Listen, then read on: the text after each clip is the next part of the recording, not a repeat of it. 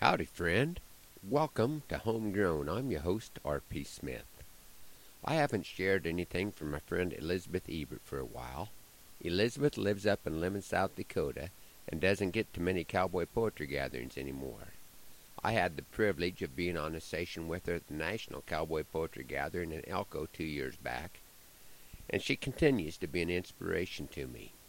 This poem is from her book, Prairie Wife. Elizabeth has titled it The Salty Tongue. He had a very salty tongue, at least that's what I've heard. He didn't swear continuously, just every other word. But she ignored the gossip, didn't question if 'twas right, for in her company his words were gentle and polite. And when he came a courtin', she found no need for fussin', for lips engaged in kissing don't have much time for cussin'.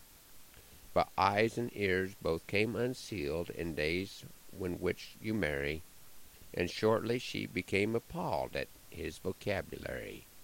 She'd heard a few bad words before.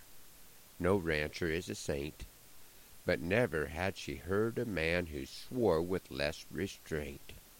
He worked the cattle in the chutes, and loudly all the while his words rang out above the din, both volatile and vile. His dog endured his epithets and sunk his dragon tail. She tried in vain to curb his tongue, but all to no avail. He called his horse a vulgar name, he cursed the broken wire, and all machines were threatened with damnation and hellfire. And when he mired the pickup down in mud up to the door, he used some potent phrases that she'd never heard before. The day he swore great barnyard oaths at rain on fresh cut clover, she reached her limit and she knew the honeymoon was over. For she no longer could abide his constant vulgar clamor. She would devise a wily plan and sanitize his grammar.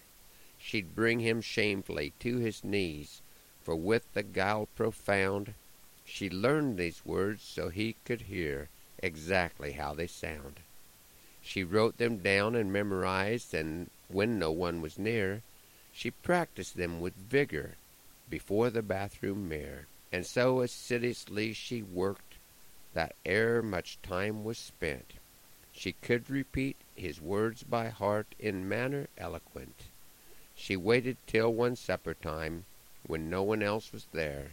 She dropped the bowl deliberately, then she began to swear repeated what she'd heard him say. Her phrases were expressive. Her voice was loud, her words were clear, her diction most impressive. Used all his choice obscenities, and then she dropped a cup, and added for embellishment a few that she'd thought up.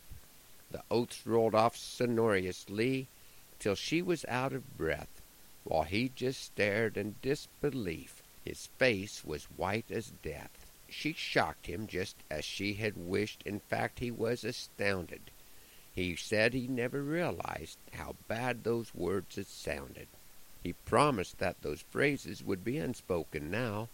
He was a man of great resolve. Somehow he kept that vow. But strange things sometimes happen, and so one must be wary. The words she'd learned were now a part of her vocabulary. They say she has a salty tongue. At least that's what I've heard. She doesn't swear continuously, just every other word. That was The Salty Tongue by Elizabeth Ebert. There is plenty to ponder in that piece. Thanks, Elizabeth. And thanks to you listeners for riding along on Homegrown this morning. Hoping the Lord blesses you real good today, that He is raining on your place, and that our happy trails cross again soon, I'm R.P. Smith.